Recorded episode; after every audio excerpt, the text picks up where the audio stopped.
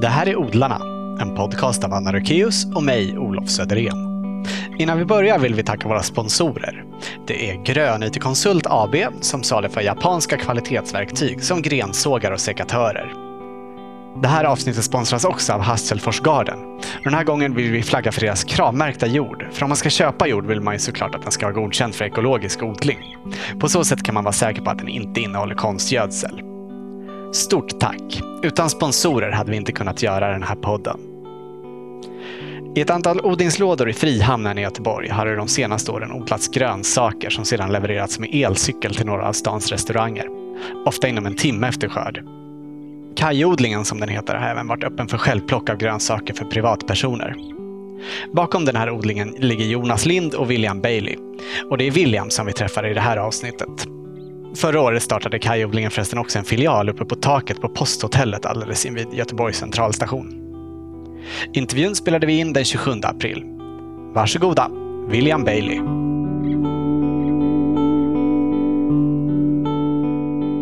Har du alltid odlat? Nej, absolut inte. Det har jag inte. Men jag började igen här i Göteborg. Jag läste humanekologi och så skaffade jag en odlingslott i samband med det. Och började så lite grann och sen kände jag... Börja igen, du hade ändå odlat något innan det. Ja, men jag har alltid gillat, vad man kallar det, naturen. Nej, men träd och växter, och jag är uppvuxen på landet liksom. Ja, var någonstans? Västmanland, Bergslagen, så 2,5 mil från Lindesberg, mitt ute i skogen. Det är tyst om natten, om man säger. Ja. Men där har morsan alltid odlat, så att...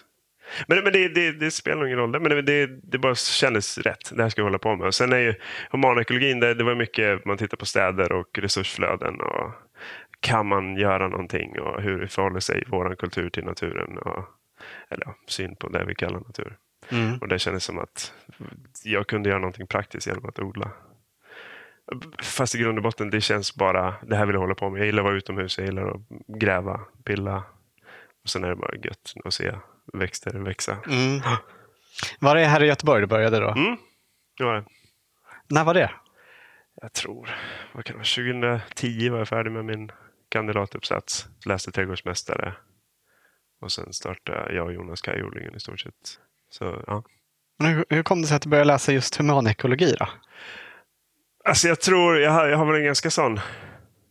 Ja, men rättvis... Rättvisefrågor har väl varit intressant, och då humanekologin tror jag startade i Sydamerika, där akademiker började ifrågasätta varför de var så fruktansvärt fattiga som länder samtidigt som de hade alla världens resurser. Så man tittar liksom konkret på resursflöden och maktförhållanden, och sen kastar man in städer i det, och städer är intressanta fenomen. Vi hamnar ju där som art, känns som, och det tycker jag är rätt rimligt, och folk kan väl säga emot, men att det är som hubbar och nästan som svarta hål som slukar resurser runt omkring. Ja, men tänk på Rom, där vissa hävdade att Rom föll för att det var för långt till råvarorna. Aha. Det var för dyrt för att ta in dem, och sånt tycker jag är sjukt intressant. Det är centrum och periferi egentligen, den tanken. Och nu kan jag ju, äkta akademiker säkert såga mig i fotknallarna, men för mig känns det logiskt bara. Och det är det som gör städer så spännande. Och så pratar man om hållbara städer och så vidare, och om det inte bara är en paradox. Det kanske är som att prata om neonlila bananer. Det finns bara inte naturligt. Det finns liksom inte någonting som kan heta en hållbar stad. Däremot så kanske man kan göra det lite mindre dumt än vad det är. Det finns ju, alltså det finns väl ändå ganska många fördelar just med städer när det gäller hållbarhet. Exakt. Och som har liksom verkligen testat kommersiell produktion av grönsaker i städer, så närheten till kunder är oslagbar. Och får du bara bort mellanhänderna, då ser du att man kan ju tjäna, man har bra utfall liksom ekonomiskt. Men om städerna inte kan bli hållbara, alltså produktionen på landsbygden idag är generellt inte heller hållbar. Nej. Kan de liksom hjälpa upp varandra så att helheten blir bättre, tror du? Ja, alltså jag tror vi som art, och desto mindre vi liksom är beroende av att producera som... Ja, man tittar på Mesopotamien när liksom den här klassen som inte behövde odla växte fram. Det är där städerna börjar komma, och har vi de faktorerna med, då blir det ju städer per automatik. Men sen hållbart, vi bygger hela vår ekonomi på att gräva upp saker ur marken. som ju inte ska vara här uppe på ytan utan det ska ligga kvar där nere. Nej, och som så dessutom kommer ta slut för eller senare. Ja, precis. Ja, det kommer göra, men det kommer ju ligga kvar här uppe för det är svårt att trycka tillbaka det igen. Mm. Så att det här överhuvudtaget begreppet hållbart vet jag inte. För mig är det mer, kan man göra det mindre dumt just nu? Mm. Kan man skapa loops inom städer? För jag tar för givet att de är här och då får vi jobba med det vi har liksom. Mm. Och att de är här och de kommer vara här. För det är svårt att göra en Pol Pot och förbjuda städer. Så hur tänker du att man kan göra det då? Det är där vi tittar lite med Kajodlingen. Hur kan vi, för här finns ju alla, hit kommer ju näringsämnena också. Och sen behövs det ju grönområden så att säga. Men det jag går och tänker på, hur mycket kompost kan man göra av biomassan från Slottskogen? Och kan man göra tillräckligt för att försörja 100 stadsbönder i stan uppe på taken överallt med högkvalitativ jord full av mikroorganismer? Då sker det ju i stan. För det finns ju en mental skillnad mellan stad och land. Och det finns ingen gräns mellan stad och land. Allting är bara ett. Det är bara det att liksom allting trycks in mot stan. Men att göra stan till en produktiv enhet. Och då inte i industriell mening utan i jordbruksmening egentligen. Ja. Vi producerar mat här. Tror du att man skulle kunna bli självförsörjande på mat i en hyfsat stor svensk stad? Ja, det tror jag. Jag vet inte hur exakt idag. Nej. Men det tror jag definitivt. Vi jobbar i ett läge där vi inte har nöd heller. Det vore intressant om man blandar in nöd i mixen. Där man måste göra det. Så nu arbetar vi utifrån kvalificerade gissningar och kan liksom få en schysst loop i stan. Men det vore intressant att se om man blandar in nöd i det. Och kan man då uppfinna de här grejerna, de här slutna systemen. Ja. Svårt. Vi måste väl acceptera att det finns städer, eller? Ja, de är ju här. Jo. För vi får inte bort dem heller. Så gör det. Då får man jobba med det man har. Jobba med det du har. Mm. Och sen så har jag svårt med den här utopitanken också. Att det är så mycket bättre här och så mycket bättre där. Och vi är fortfarande människor. Och det är bättre att räkna underifrån. Liksom. Det är som en kärleksrelation. En sån där. Hur lite vill jag hoppa ut genom fönstret på grund av den här personen. Istället för hur mycket är jag kär i den här människan. Så om man ser det så blir det lite mer avslappnat. Vi kommer komma tillbaka till de här tankarna just om hur mycket plats man behöver och så. Mm. Men du pluggade humanekologi och sen nämnde du att du läste till trädgårdsmästare. Amen. Gick det liksom direkt där på? Var det en naturlig följd? Jag var väldigt skoltrött så jag väntade något år, jobbade och spelade tv-spel tror jag. Ja. Otroligt slappt. Vad jobbar du med då? Daglig verksamhet. Ja. Och spela tv-spel. Ja, i stort sett. Jag minns det. Det var en fin period. Jag hängde och hade det fint. Jag hade typ pengar på fickan och så vidare. Men jag visste ju att jag skulle... när jag läste så kände jag väl ganska tidigt också att det här måste ju ta sig uttryck i praktiken. Annars är det inte värt någonting för mig. Och det var ju det jag ville göra. Och trädgårdsmästeriet är ju... Jag vet hur viktigt det är med titel överhuvudtaget. Och det ångrar jag inte en sekund. För har du titeln trädgårdsmästare, då öppnas en massa dörrar. Det hjälper. Jajamän. Och sen satte ni igång med Kajodlingen. Ja. Berätta hur det började. Jonas Lind, min kompanjon. Mycket talangfull snubbe. Han fick tag på en yta i Masthuggskajen. Efter de hade rivit de här stena grejerna. Där de inte skulle göra någonting. En så kallad död yta i stan. Och, hur såg det ut? Asfaltsyta, punkt. Mm. Där man fick som medborgare kanske göra lite grann vad man ville. Det var det stan tänkte. Så vi smällde upp. Jag höll på med en takodling på Tredje Lång. Hos Tredje Långgatan här i Göteborg. Uppe på taket på en restaurang. Det var mitt projektarbete efter trädgårdsmästeriet. Jonas var där och käkade. Jag hörde att det var någon som odlade. Ringde. Så visade det sig att vi båda hade odlat i Högsbo. Vid Högsbo kyrka. De här stadsodlingarna där. Som Niklas Svenberg satte igång. Just det, som man också kan höra i ett tidigare avsnitt av Odlarna. Ja, och sen började vi smällde upp tror jag kanske 45 pallkragar. Då var vi fortfarande i pallkrage-paradigmet som vi kallar det. Där vi började odla men ringde liksom restauranger direkt för att vi ville bli kommersiella. Och kommersiellt i att det är grönsakerna som ska betala vår lön. Det är liksom grundförutsättningarna. Mm. Så att då egentligen steg 1, kolla marknaden, intresset hos kockar. Och det är enormt. För att de vill ha färska grönsaker. Och färskare än så blir det inte. Och sen tror jag de gillar idén också. Så fick man liksom pepp där. Och sen fick vi en yta genom fastighetskontoret ute i Frihamnen. Så det växlade upp till 250 kvadratmeter istället.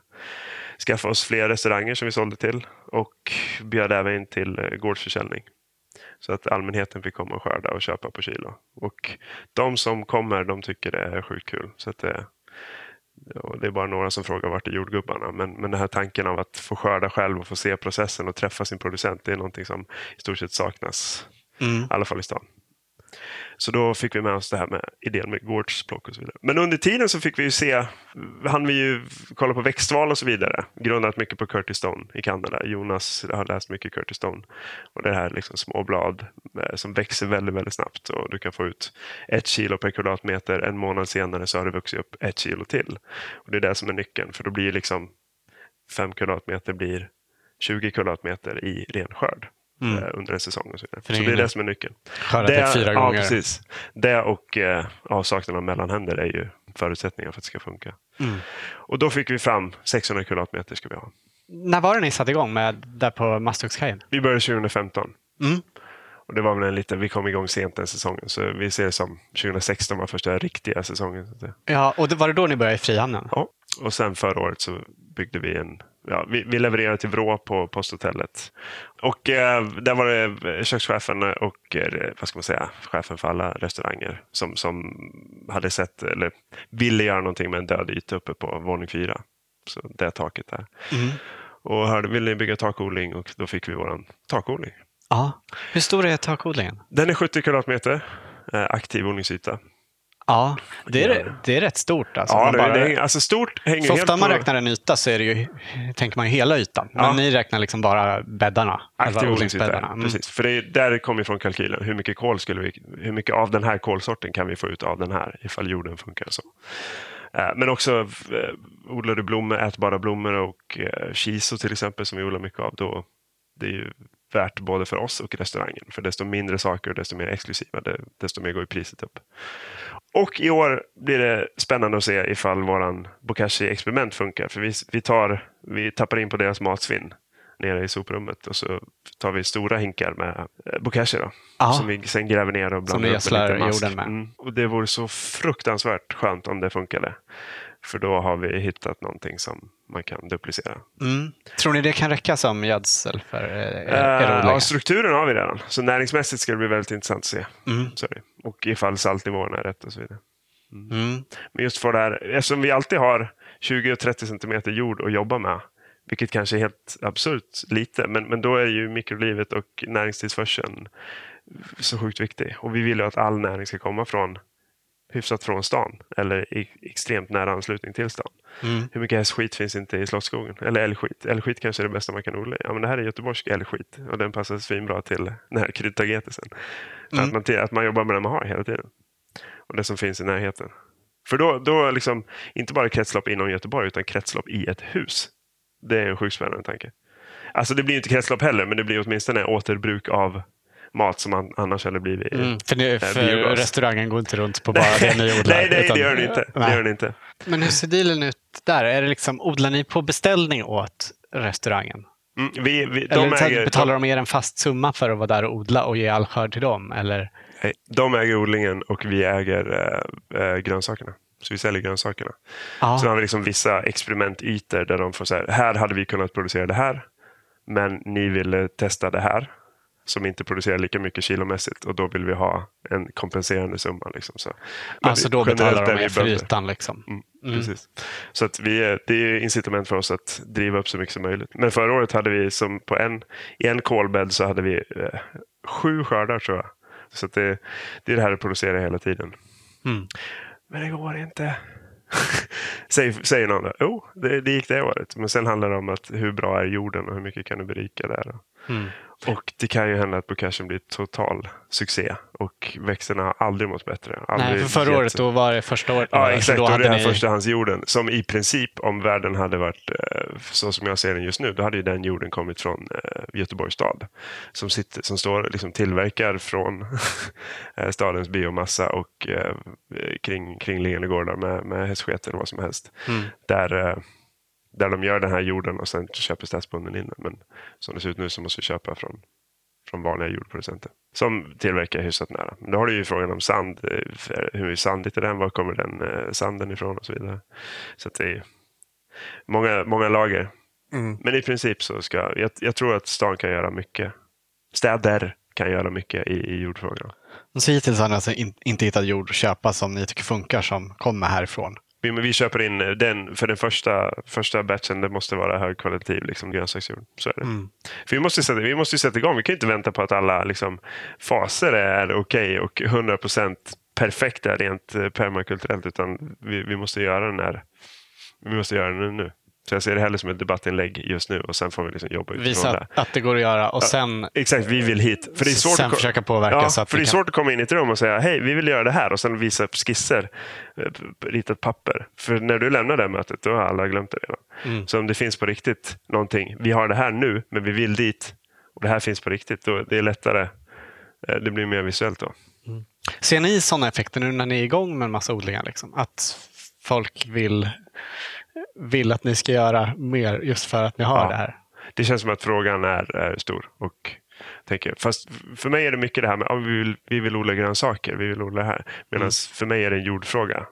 Alla måste börja med kompost. Hur mycket näring har ni i nära anslutning till där ni vill jobba liksom? Mm. Kan ni göra någonting här och där så att man liksom direkt kommer in på mikrolivet och sen kolla på odlingen, för att finns det bara odling så... Om man tar Brooklyn Grange i New York som är största takodlingarna i världen som jag känner till i alla fall. Som är ju hur fina som helst och funkar hur bra som helst och ger mycket färska grönsaker till food deserts, någonting som vi typ inte har i Sverige. Men där du inte kan få tag i näringsrik mat. Du lever på chips och cola i stort sett. Där gör ju de ett jättejobb. Men de måste ju ta in jord som är tillverkade i Pennsylvania. Sist jag hörde i alla fall. Då kanske jag löste det på något sätt och jag inte har tittat. Jag kanske borde kolla det. Men det är det här liksom. Men då det är ju ett enormt argument emot att odla i stan. Du transporterar inte ut eller in mat eller matrest, men du tar in jord varje år liksom, som du ska berika. Det är extremt vettigt argument emot att odla i stan och i jord. För oftast, mycket stadsodling känns ju som att just där i den fasen, alltså det du benämnde som pallkrageparadigmet. Ja.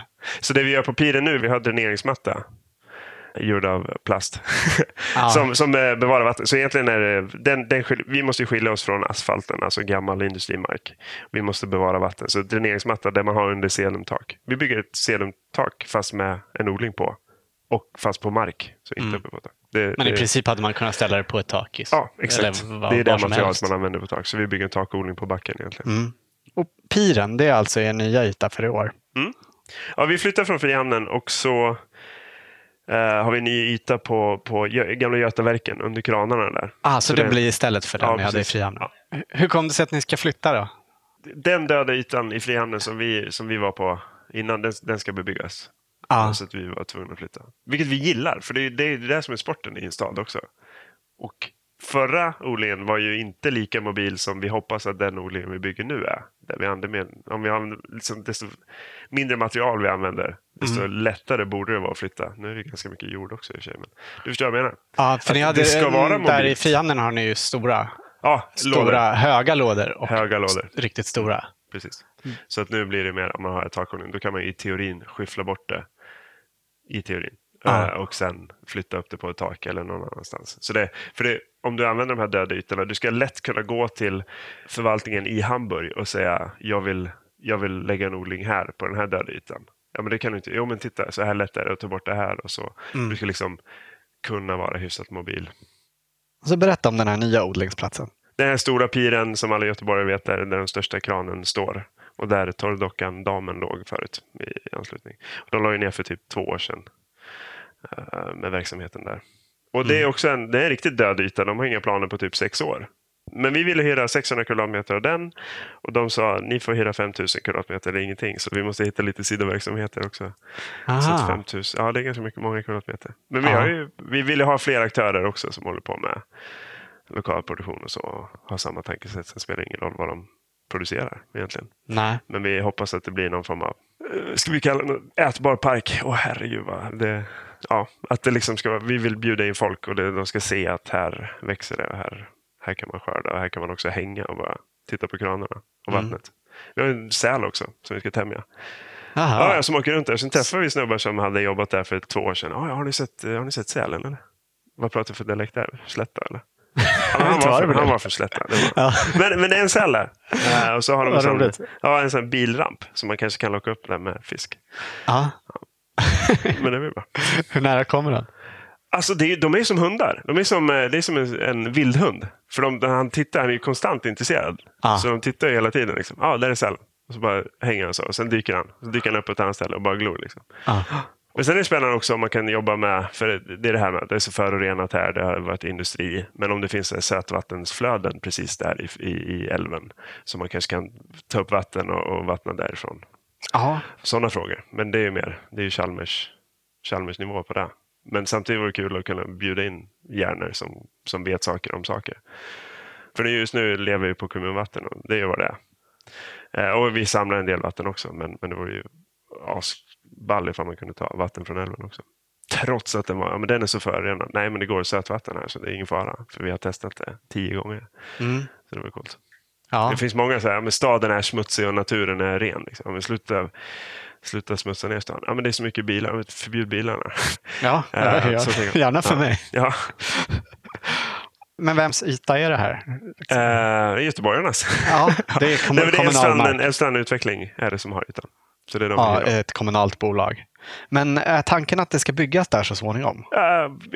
Men inget detaljplanerat på 6 år, vad jag har förstått. Nej. Så vi har en lucka att hålla på och jobba också. Sen vill vi ha det så mobilt som möjligt. Så fördelen med tak är att det är svårt rent logistiskt att få upp det och berika och så. Men du behöver aldrig vara orolig för att flytta. Samtidigt som det vore ju... För de här döda ytorna som finns i gamla industriområden, de finns ju i hela Europa. Eller kanske i hela världen. Liksom. För att den produktionen är borta. Då måste man fylla på med någonting nytt. Och de står bara. Men hyr ni det då? Eller får ni låna det i väntan på att det ska bebyggas? Nej, vi hyr... Det här är en ganska stor risk för oss. Inte ganska heller, utan en väldigt stor risk för oss. Så att vi har lite press nu på att tjäna pengar. På att tjäna igen det liksom. Men det är bra, så ska det vara också. Men det var också det här att vi var tvungna att hyra 5000 kvadratmeter. Så ni behöver alltså lite inneboende för att göra asfaltsplan. Det är om vi kan bjuda in fler aktörer eller hitta någonting annat som gör att hyran går ner. Vi fick bra pris i år, men sen ökar det varje år. Det är inte farligt om man jämför med kanske mitt inne i stan. Men om vi vill betala våran yta med bara grönsaker, då är det ju egentligen de 600 kvadratmeterna som vi odlar på. Det är de vi ska betala. Då ska vi plötsligt betala 5000 kvadratmeter. Och det kan man inte göra med bara kol. Nej. Så, och det kanske är svårt med 2 pers att sköta en så stor, stor yta. Så ska det inte vara. För mig är det intressanta hur liten kan en odling vara? Hur liten kan en produktiv yta vara? Jag vill nästan ha den ännu mindre. Hur liten kan en kommersiell odling vara? Du säger att ni ska odla på 600 kvadrat nu. Ja. Och ni skriver på er hemsida att ni kan försörja 2 personer året runt på det. Ja. Vi kunde inte låta bli att räkna lite på det. Vi vet inte riktigt om vi får ihop det. Vi har hört olika uträkningar, men typ från 200 uppåt 800 kvadratmeter för att försörja 1 person med mat. Men man behöver ju mer än mat. Alltså typ boende i stan är ju inte gratis. Pengar till elräkning om man inte producerar sin egen el.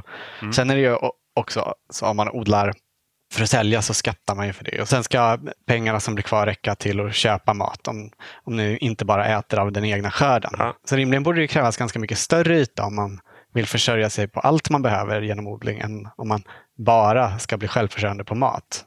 Ja, exakt. Det är absolut att vi köper mat. Men det här är bara växter som du kan skörda 5 gånger per år. Det är inte som jag ser det så är det ringar runt en stad. Där du har längst ut kommer kanske djuren och de äter du inte upp första året inte. Och sen kommer fåren, eller korna, fåren, hönsen, betorna och sen in i stan så har du själva salladen och kryddorna. Och det sker egentligen kyrktornsprincipen.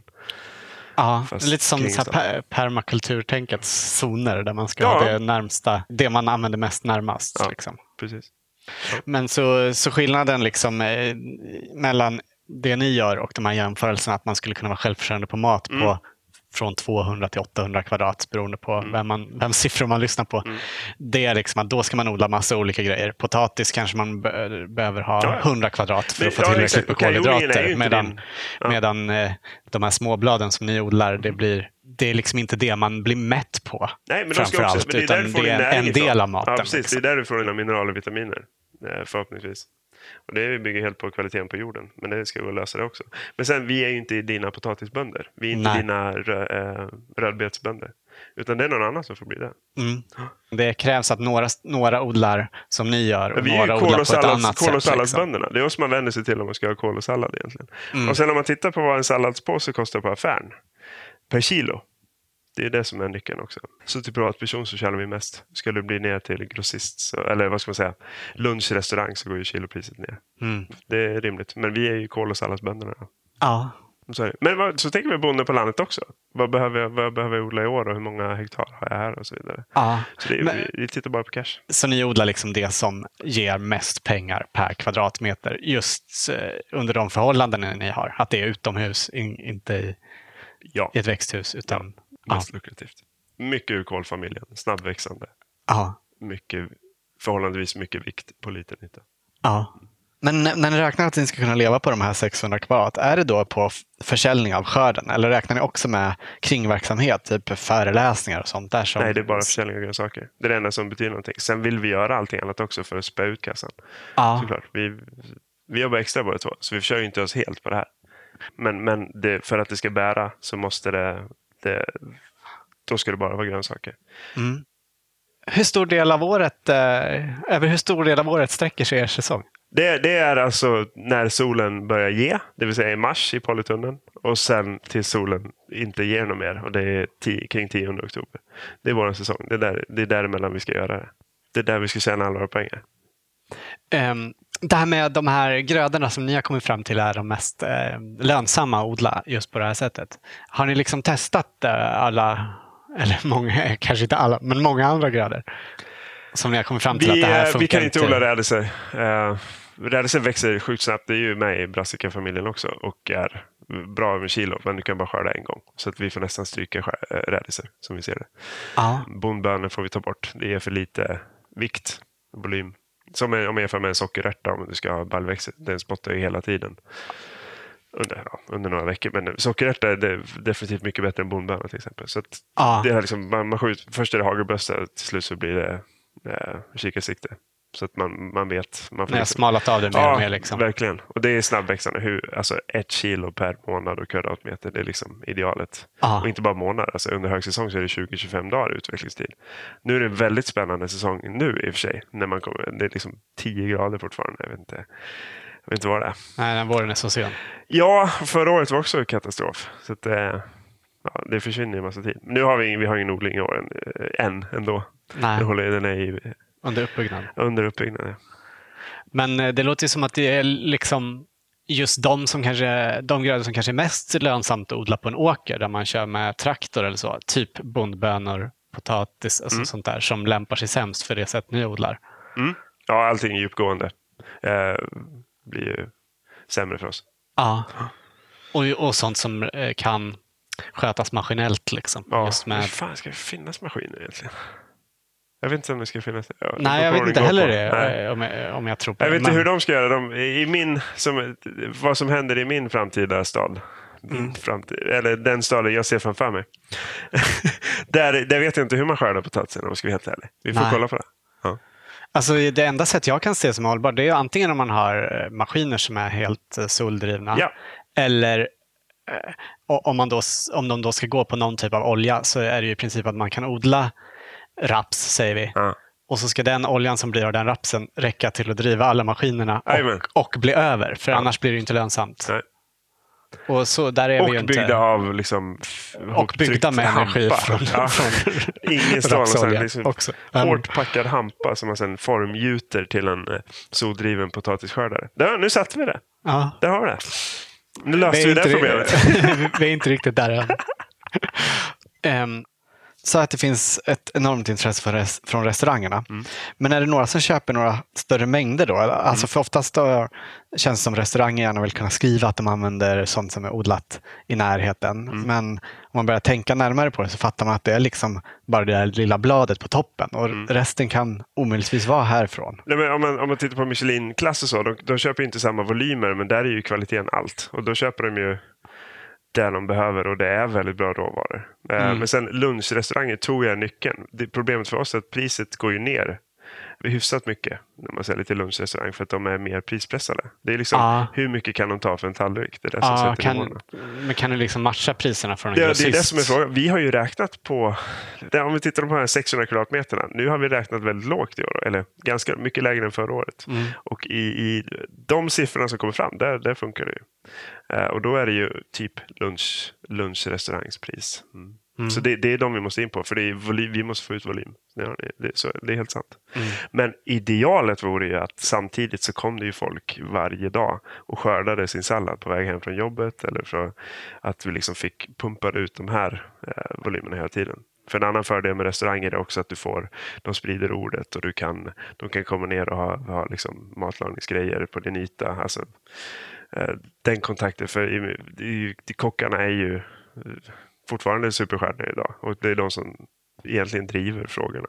Om du kommer in i ett rum och säger hej, jag är stadsbonde, så gäspar ju folk och så går de till kaffemaskinen. Är det så? Men om du, ja. Men det finns ingen som är stadsbonde. Men om du, är du arkitekt eller kock, då bam, så får du direkt. Vilket är underbart, fantastiskt. Men det betyder att vi ska ha kockar kring oss också. Och sen flera ben att stå på. Mm. Men så är de liksom beredda att betala mer för att e-mat är så närproducerad? Ja, jo, det är de kanske. Men mer Michelin än lunch, skulle jag säga. Men du kan nog lägga på lite till för att det är ekologiskt och lokalproducerat. Mm, så är det. Och sen ska ju slutkunden vilja betala mer också. Ja. Så är det. Men jag vet inte vad vi gör med våra pengar som privatpersoner heller. Jag vet inte om man hör de här siffrorna. 40% av... Du går in på Ica, du köper 3 kassar mat och så slänger du en på parkeringen och så åker du hem. Det är i stort sett det vi gör. Det vill säga att du betalar ganska mycket för mat som du inte äter. Och sen, jag vet inte, det känns... Jag menar, och sen också 50-talet då la man 50% av hushållskassan på mat. Mm. Men idag, vad gör vi med pengar? Vi åker till Thailand och köper liksom 6 par byxor i månaden istället. Så betala hellre för det som är vettigt och betala mindre för det som är ovettigt. Nej, men gud vad dyrt. Ja, men fan, gå över din ekonomi och titta, så kan du se vad som är dyrt och vad som är extremt jävla onödigt också. Mm. Men allting bygger bara på att köpa prylar. Så att det kanske verkligen värdera maten lite mer. Mm. Så. Hur billigt kan ett kålhuvud vara? Fan, för mig är kålhuvud, det är ju någonting fint. Ja, det är det. Samtidigt som jag har varit pisspank nu senast också. Vad ska jag göra? Då man styr priser. Det är kanske en klassfråga. Det är ju en klassfråga också. Vem har råd att betala för det? Vem kan betala för det? Å andra sidan så är det så att om man inte betalar så är det någon annan som får betala för det. Precis. Som förmodligen inte har det bättre ställt också. För bitkål för 1 krona kilot. Vad fan är det? Vem respekterar du då? Du respekterar inte jorden och inte vitkålen och inte producenten. Nej. Och egentligen ingen. Jag menar, vad får bonden på landet per kilo? Det är helt absurt. Och då måste det ju upp i hektar. Måste ju upp i enorma hektar. Och allting går på diesel. Mm. Så att vi måste försöka hitta de här småskaliga. Mm. För priset... universums pris är ju konstant, så att säga. Sen här, det som vi ser på hyllan, det representerar inte verkligheten på något sätt. Liksom. Det finns ju ett verkligt pris och sen ett hyllpris. Det är helt sant. Som kött till exempel, som där hela lobbyn styr alltihopa. Klart som fan det blir billigt ifall du bara trycker ner priserna. Men i slutändan får vi betala 6-dubbel nota. Ja, så är det. Så att maten måste kosta. Sen har vi också argument. Vi skulle gärna testa liksom näringshalten för att få igång det här med bra jordar. Och om det kan vara stadstillverkad. Alltså desto bättre de här växterna mår. Då kanske du får dubbla näringsvärdet till samma pris. Så kan man också säga det. Det vet vi inte än. Det behöver vi siffror på. Så det vill vi också kolla. Mm. Men trots då konkurrens från det mer industriella jordbruket, det här funkar ändå för er hittills? I teorin, ja. Kvalificerade gissningar. Ja. För annars hade vi inte fortsatt. Vi är inte dumma i huvudet. Liksom. Så att, samtidigt, den största drivkraften alla för mig, det är ju folk som säger, ja men funkar det verkligen? Ja men det där går ju inte. Och då blir man, det sätter igång med mer än någonting annat. Liksom. På att vilja få det att funka. Åtminstone testa. Ja. Mm. Och som sagt, marknaden finns. Antal kvadratmeter. Men så skulle det behövas mer, då får man ju ta det därifrån. Men nu är det en riktlinje också. Ja. Men däremot så kan jag ju säga idag att jag tror inte att det kommer stiga till 900 eller 1000 eller så. Men aktiv odlingsyta. För som sagt, så liten som möjligt. Det är det som triggar igång mig. Så att säga. Hur litet kan det vara? Jag träffade en snubbe när jag var nere i Makedonien.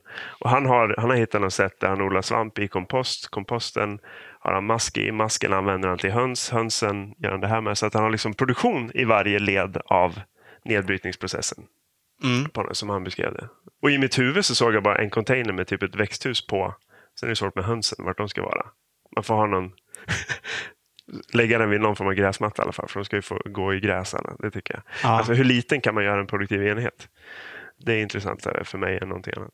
Men då, för oss nu, nästa steg, det är ju jordkvaliteten. Och att vi vill ta alla resurser från stad eller närliggande. Och hur funkar det med saltnivåer och tungmetaller och allt det där. Samtidigt som det är ju helt absurd. Ja, men det går inte här för det är fullt med tungmetaller. Ja, men ute på landsbygden, där är det lugnt. För där det finns det inga tungmetaller överhuvudtaget. Och här sker allting. Liksom, du måste nästan putta undan jorden med enhörningar innan traktorn kan komma förbi. För att det här är naturen. Det är idioti. Det blåser ju dit. Det finns lika mycket kadmium i en björk i Norrland som det finns. Ja, det kanske lite mer här i innerstan. Det sker ju på hela planeten samtidigt. Mm. Mm. Men just det här med tungmetaller och föroreningar, är det något, en vanlig fördom som ni möter? Ja, visst. Och den är relevant och vi vill besvara den. Och det handlar om, växterna får i sig det vi har läst och de undersökningar som finns, så får växterna i sig det från jorden, som jorden är förorenad. Mm. Så blir det så. Sen ska man ju skölja grönsaker, men det ska jag göra på landet också, tycker jag. De som kommer från landsbygden. Även om det står det ska man ju alltid göra. Ja, precis. Men vart tar vi, om vi då ska göra kompost i stan, vart kommer det... den biomassan ifrån, hur nära har den varit en väg och hur ser det ut? Men det är ju bara att testa. Det gör ju Renova också. De ligger ju långt under de godkända nivåerna. Mm. Och jag älskar det här med godkända nivåer. Ja, men det är godkända nivåer att bli. Ja, men okej. Okay. Jag kan äta så här mycket bly under livstid i alla fall. Jag menar, normaliseringsprocessen är alltihopa. Det ska vara intressant att se hur det ser ut om 100 år. För det är inte så att vi slutar gräva upp den här skiten ur backen. Just som det här med, som vi sa innan, att hela vår ekonomi bygger på att gräva upp skit ur jordens kärna liksom. Ah. Och sen att bonden på landet skulle vara någon att landet skulle vara rent på det sättet också. Vi vänder ju på all jord och all kol bara trycks upp i atmosfären. Så det handlar om att binda mycket kol också. Vilket vi har ett problem med. För bokaschen måste vi vända ner i jorden och lägga underst. Så vi vänder på jorden där. Mm. Och när du vänder på jorden då försvinner ju då pyser ju kolen upp. Alltså inte kol som är kol utan kol. Ja. Ämnet. Ja. Så att man ska ju vända så lite som möjligt. Mm, så på cashen är inte det är inte perfekt. Nej, du måste ju vända på jorden och så vidare. Ah. Men det är intressant allt det här, alltså, vem är det som säger att jordbruk skulle vara, det kanske var där det sket sig också.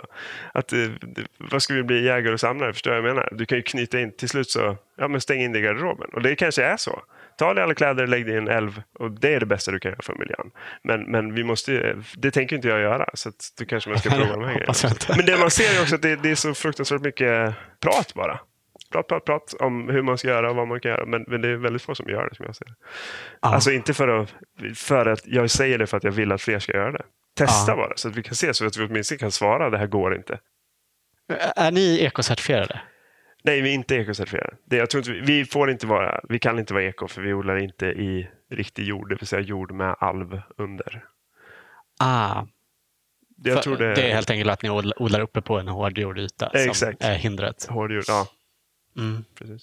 Inte tillräckligt djup jord. Mm. Nej. Men där tror jag, för oss har det varit att känna konsumenten. Vi odlar så här och så här och så här. Den här jorden använder vi. Så här ser det här ut.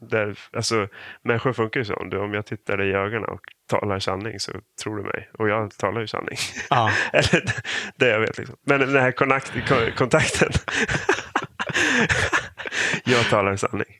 Men den här kontakten är ju väldigt, eller relationen är ju lika viktig liksom. Krav är ju för att du har ingen aning vem fan som har producerat det här. Då måste ju någon komma in och liksom stämpla garanti, det här är liksom. Okej. Ja. Precis, vi har ju, men det är ju decoupling kallar man det i humanekologi. Det är den här frånkopplingen från produktionen helt, vilket är en absurd situation egentligen.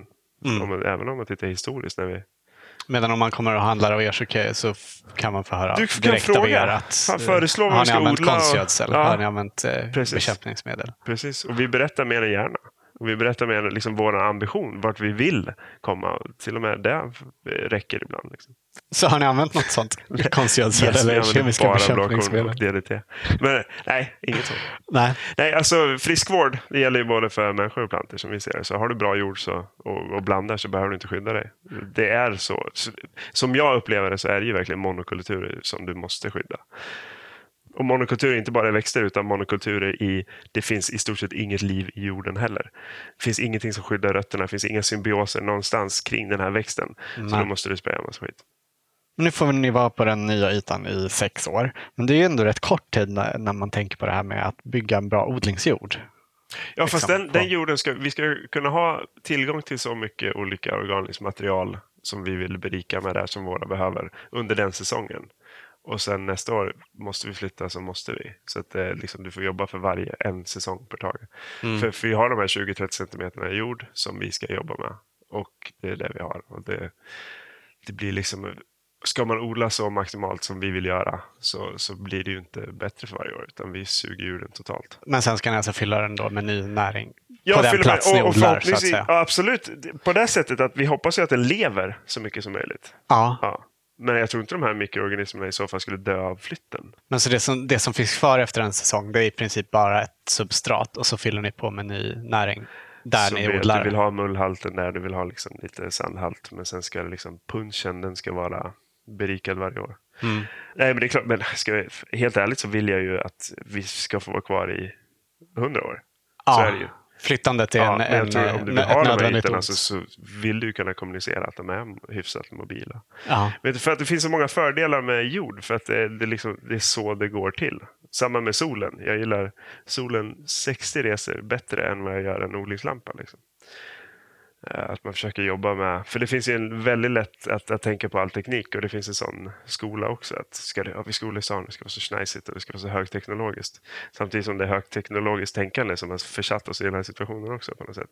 Men att man får tänka att naturen är högteknologisk i sig liksom. Eller naturliga funktioner. Mm. Och att det liksom, vi håller nästan på att tappa den tanken. Allting ska vara inomhus och det ska vara under lampor och det ska vara... och det är väl jättefint, kör. Om det är logiskt, om det är rimligt. Rent energiförbrukningsmässigt. Ja. Det känns ju som det blir jäkligt pryltungt då också. Ja, att det är inte bara den energin som krävs för att driva den där lampan eller den där pumpen eller vad det är, utan det är ju också den energi som krävs för att tillverka alla de här vattentankarna och lådorna och vad är det, lekakulor eller vad det nu man odlar i. Alltså alltihop kräver ju någonting. Amen. Nej, det är materialtokigt, och vi har ju en del material också. Vi försöker så lite som möjligt, men så är det. Det är det som är.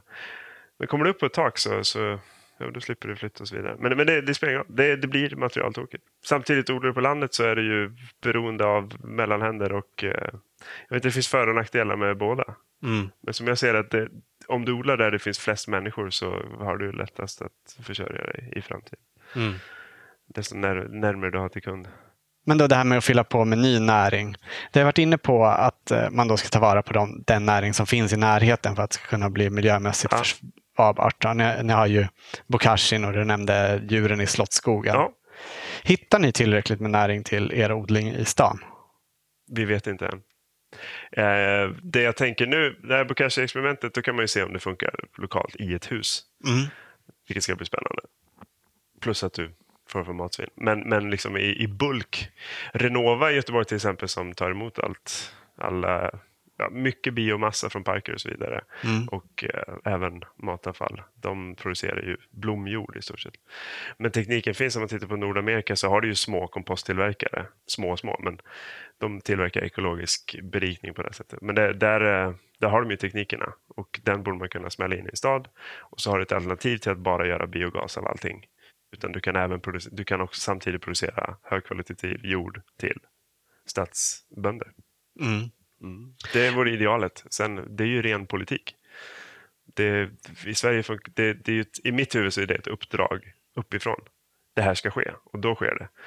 Däremot så tror jag att vi kan göra ett debattinlägg. Vi skulle vilja ha den typen av jord och så vidare. I slutändan så ska ju matsvinn också försvinna. Det ska ju inte finnas någon matsvinn, men vi kommer ju inte komma dit. Så är det ju bara. Eller jag vet inte, det kanske vi kommer, men just nu känns det inte så. Men att vi kan tappa in på matsvinnsflödet, men också göra någonting med biomassan i städer. Och oavsett om man får ner matsvinnet så har vi ju matavfall. Alltså liksom skal och blast och sump och allt vad det nu är. Och jag menar, hur många ton är inte det? Jag tror det finns ganska mycket att jobba med. Det tror jag. Men hur det funkar i städer som Shanghai eller de här, jag menar vi i Göteborg. Mm. det är lätt. Här finns det. Men hur funkar de här städerna? Det vet fan. Nej, som det här är det ju också relativt glest i städerna. Ja, liksom. Och som du säger också mycket grönområden där det faktiskt produceras en massa biomassa. Exakt. Vilket som du inte har i andra städer. Nej. Men det är liksom det här sättet att odla just på hårdgjorda ytor som du är intresserad av. Eller skulle du vilja odla på friland? Alltså i befintlig jord? Nej, jag vill inte odla på friland. Jag är intresserad av om det här fungerar. Ja. Hur kommer det sig att du inte vill odla på friland? För att det här Ja, det vill jag. Eller gud, jag ser ju mig själv, alltså en del av mig ser mig med foliehatt, liksom helt naken med en kalashnikov i en minerad, förstår du vad jag menar? Alltså det är en liten promille finns ju där. Men ja, som bor på Kinnekulle och ingen får hälsa på någonsin. Men det är också, det här är ju sjukt intressant, fatta om det funkar. Fatta om det funkar, det är egentligen det som är frågan. Mm. För det här, har det gjorts förut så är det ju inte, ja, det har det gjorts förut. Mm. Och det är inte så, det är inte lika intressant som kommer det funka. Nej. Men tvärtom då, skulle du vilja prova det här på något mer, ännu mer utmanande ställe? Alltså någon jag vet större, inte. Jag känner mer tätbebyggd stad eller så? Ja, precis. I New York så görs det ju, men där är ju frågan, kommer de, liksom, kan de tillverka sin näring själva? Ja, men Central Park, hur mycket fin kompost kan de få utifrån Central Park? Det var ju intressant att se det, till exempel. Men jag personligen skulle väl inte kanske vilja göra det själv. Jag vill ju ha mitt lilla kungarike, där dit jag bara kan gå och göra mitt jobb och sen... Men hade gärna sett tankarna utvecklas ännu mer. Och, för jag menar, alla städer, alla platser du odlar på är sina egna förutsättningar. Liksom. Mm. Hur du säljer, hur du odlar, hur solen ligger, hur inversionen ser ut. Eller hur mycket, alltså liksom, hur mycket avgaser som samlas. Och, så allting måste ju anpassas till. Mm. Men grundtanken är väl att få den att likna lite mer naturliga processer. Få in det i städerna. Ja. Det är inte så dumt. Nej, jag tycker inte alls det är dumt. Nej. Då fortsätter jag. Var ni först med det här i stan? Med att odla på det här sättet? Ja, rent så här asfaltsbonde som vi vill kalla oss. Vilket är dumt, för vi odlar inte på asfalten. Vi har ett lager emellan alla våra kunder. Det vill vi hälsa. Men just det här att inte ha någon alve under. Det skulle jag säga att vi driver. Och att det här, vi ska absolut göra det kommersiellt. Vi ska få det att bära. Salladen ska bära allting. Liksom. Det tror jag att det drivet står vi för. Sen finns det Malmö är jättebra. De odlar ju jord med alve under. Så det kanske är mer... Det är inte asfaltsbönder, men de är extremt nära Malmö och säljer inte Malmö. Så just det. Och det finns ju några som gör sånt här i Göteborg också. Ja. Lite utanför stan. Ja, Bergum och så. Så det är skitbra. Men allting det där sitter ju ihop. Som jag sa tidigare. Det är liksom, vad kan du odla smack i centrum och vad måste du odla längre ut? De tar inte ut varandra, utan det är liksom del av samma matsystem, som jag säger. Mm. Och alla delar måste till. Så det är bara att köra. Men det roliga är att intresset finns. Och att folk är öppna för det. För vi har ingen tillväxt på bönder, kan jag säga. Så då måste vi göra det på nya sätt. Mm. Men tänker ni er framtiden då? Tänker ni att det ska leda vidare till någonting mer? Någon större vision typ? Att vi måste sätta en modell som vi svart på vitt kan visa. Har du det här, det här, det här, det här, så kan du få ut det här, det här, det här. För då kan vi prata med folk, och vi träffar många unga människor som kanske inte vill ta lån på 10 miljoner och starta en gård ute på landet. Eller överhuvudtaget flytta ut i landet och vill bo kvar. Men att om du har de här förutsättningarna så kan du starta din egen. För mig i grund och botten så är det så det sprids som det är kommersiellt. Sen vill inte jag starta en franchise. Jag har ju svårt att bli den typen av kapitalist. Men för oss, uppgiften nu, det är bara att sätta modellen. Du behöver det här. Eller inte sätta modellen. Kolla om det fungerar överhuvudtaget. Där är det. Och om det gör det, då tror jag att det kan spridas. Då blir det kvalitet i det. För det som saknas är ju den kommersiella tanken. Det går inte att leva på så liten yta. Det är grundtanken liksom. Och sen är det försöka motbevisa det. Mm. Och om vi kan göra det så tror vi att det sprids. Och det vill jag att det gör genom fler små företag. Men om förutsättningen för att just kunna leva på en så liten yta är att odla precis den typen av grönsaker. Går priset ner då? Ja, precis. Och funkar det då att allt för många odlar det? Alltså hur... Ja, det tror jag. Jag vet inte hur många kilo, om man tittar på de här plastpåsarna med blandsallad på Ica och Coop, hur många kilo säljs det om året i Göteborg till exempel? Det vet inte jag, men jag kan tänka mig att det är ganska många. Mm. Så där har vi ju någon form av siffra.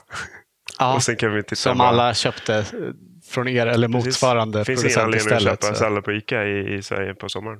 Förlåt Ica. Du behöver inte be dem om ursäkt. Nej, jag behöver inte be Ica om ursäkt. Just det. Men det är, ja, men vi brukar säga en stadsbonde i varje kvarter. Det tycker vi låter klatschigt. Och det är lite så att man går till sin lokala producent egentligen. Och handlar. För det är just det här att...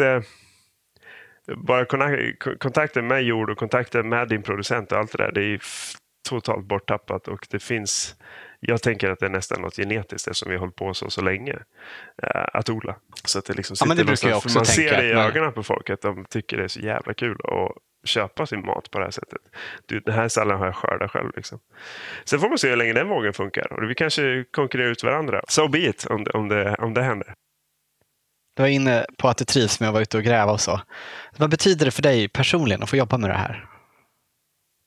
Personligen är att jag får utlopp för min överskottsenergi tror jag. Att man får vara ute och pilla och gräva. Ja, har du mycket av det? Ja, det har jag verkligen. Men jag vet att om jag får ta ut mig totalt en dag så kommer jag hem och mår bra. Om jag inte får göra det så mår jag inte bra. Så det är fiska. Så att det här med att bygga och så vidare, det har jag absolut ingenting emot. Sen är det kul att hålla på och odla och göra saker snyggt och i rader. Och det gillar jag också. Mm. Men bara att ha en idé och se den bli herregud vad klichéet, men bli verklighet. Det är sjukt tillfredsställande också. Det är det. Nej, jag tror alltså hade jag liksom, jag kan tänka mig till 1500-talet om jag hade men du ska hugga ner den här skogsdungen idag och sen kommer en kung ridande förbi och nu ska du in i krig. Jag tror jag hade passat riktigt bra där. Så jag ofta att jag inte har någon form av koppling till den verklighet jag lever i. Men det, om man behöver det där riktigt fysiska, det är svårt att hitta det på något sätt. Ja, det är det. Man får ju gå på och det är väl därför alla tränar. Ja, liksom. Vilket är helt absurt också. Ja, på sätt och vis. Nej, så är det ju det. Även man mår ju bra av det. Men det alltså ju... att vi måste artificiellt träna, det är ju helt absurt. Ja, att man inte lägger den energin på något produktivt utan måste röra på sig bara för sakens skull. Ja. Och kanske återigen den orimliga tillgången på fossil energi som gör att vi har råd med det. Målet med livet är att bli så avslappnat som möjligt tills man bara sitter och inte kan andas. Livet ska väl vara fysiskt, kroppen är inte för att användas. Ja, det är det ju. Ja. Mår du bara bra av odlingen? Eller är det stressande? Fruktansvärt stressande, ångestladdat. Det här att satsa pengar i kvalificerade gissningar är ju fruktansvärt. Och att gå och vara pank hela tiden och oroa sig, vilket det är. Så att, nej. Men samtidigt kommer jag tänka, för att ofta tänker man att det som är roligt är rätt. Gör det du gillar. Nej, men där är ju... För så är det ju inte, utan gör snarare det du är rädd för. Och så det tänker jag kring mig själv. Det har blivit någon form av insikt att det här har ju inte bara varit roligt, kan jag säga. Särskilt om du har kontrollbehov och ska driva ett företag. Det är ju fruktansvärt. Och då måste man ju antingen sluta driva företag och skaffa någonting tryggt. Eller så försöker du göra någonting åt kontrollbehovet. Och det är väl en bättre väg att gå. Men det är ju extremt mycket lättare sagt än gjort, ska jag väl säga. Mm. Och så mycket tid du slösar bort. Du hinner inte träffa familj. Du hinner inte träffa... Alltså det är, för du måste egentligen jobba och sova. Eller så mycket dödtid du får som du bara använder till oroa för det som kommer hända om 2 månader. Det här är väldigt individuellt såklart. Ah. Men jag är absolut inte lycklig. Nu är inte jag är ingen lycklig person generellt. Men det här har inte gjort mig lycklig. Men däremot så triggas jag ju fruktansvärt av tanken. Det ger ju mitt liv mening, tror jag, på ett sätt som kanske ingenting har gjort hittills. För att jag vill verkligen svara på de här frågorna. Förut var det var luddigare för. Nu känns det mer verkligt. Mm. Alltså livet i sig. Aha. Det där med arbetstiden är ju också spännande. För just att leva på 600 kvadrat, 2 personer. Hur mycket tänker ni att ni måste jobba då? Det är det intressanta, för det är intensivt nu. Sen är det, hur liten kan en odling bli och hur självgående kan den bli? Så det här med bevattningssystem och kan vi ta vatten ur älven, pumpa upp det med solenergi, ha timer som vattnar allting här för vi vet exakt vilket växtval det är. För mig så finns det extremt mycket tid att spara framöver, de kommande 10 åren. Hur effektiv kan du göra den här lilla odlingen? Eller den här ytan? Det ska bli intressant att se också. Så jag ser det som någonting som blir bättre och bättre för varje år. Om du har en satt yta. Så måste du tänka, annars blir det galna ju. Ja. Du kan ju tänka att det blir värre för varje år. Har ni några sådana lösningar nu eller sköter ni allting för hand? Just nu sköter vi allting för hand, vilket också är väldigt skönt. Ska jag säga. För att om något är ju meditativt. Om du ska sätta 600 salladsplugg. Jag tycker det i alla fall. Jag gillar det. För att nu ska jag göra det här, en tydlig uppgift. Du ser, nu har jag satt 200. Och du försvinner ju då i ditt eget huvud. Du försvinner på ett skönt sätt. Du släpper allting annat. Ja, men precis. Det är ju lite det man gillar med odlingen. Ja, exakt. Om det blir för automatiserat så blir det ju precis. En och det här fabrik hand, istället. Och få gröta och vara sketen under naglarna. Det gillar jag verkligen. Och. Vi brukar alltid avsluta våra intervjuer med att våra medverkande får ge sitt bästa odlingstips. Vilket är ditt? Alltså rent konkret. Men, eller kan det vara en stor... En det kan vara hur praktiskt och litet som helst eller hur stort och filosofiskt som helst. Men jag tror i så fall stort och filosofiskt att om du vill göra det här, om du vill hålla på med det här så kör. För jag träffar så många människor, men man måste ha den här kunskapen och man måste så här, fan, testa bara. Stå på en kant och hoppa, punkt. För det tror jag man tjänar på i längden. Mm. Så att vi blir fler som håller på. Så det är mitt tips, börja odla. Egentligen. Om det är det här du vill jobba med. Mm. Bara sätta igång. Ja. Du, tack så jättemycket för att du kom hit, för att vi fick träffa dig. Tack för att jag fick komma hit.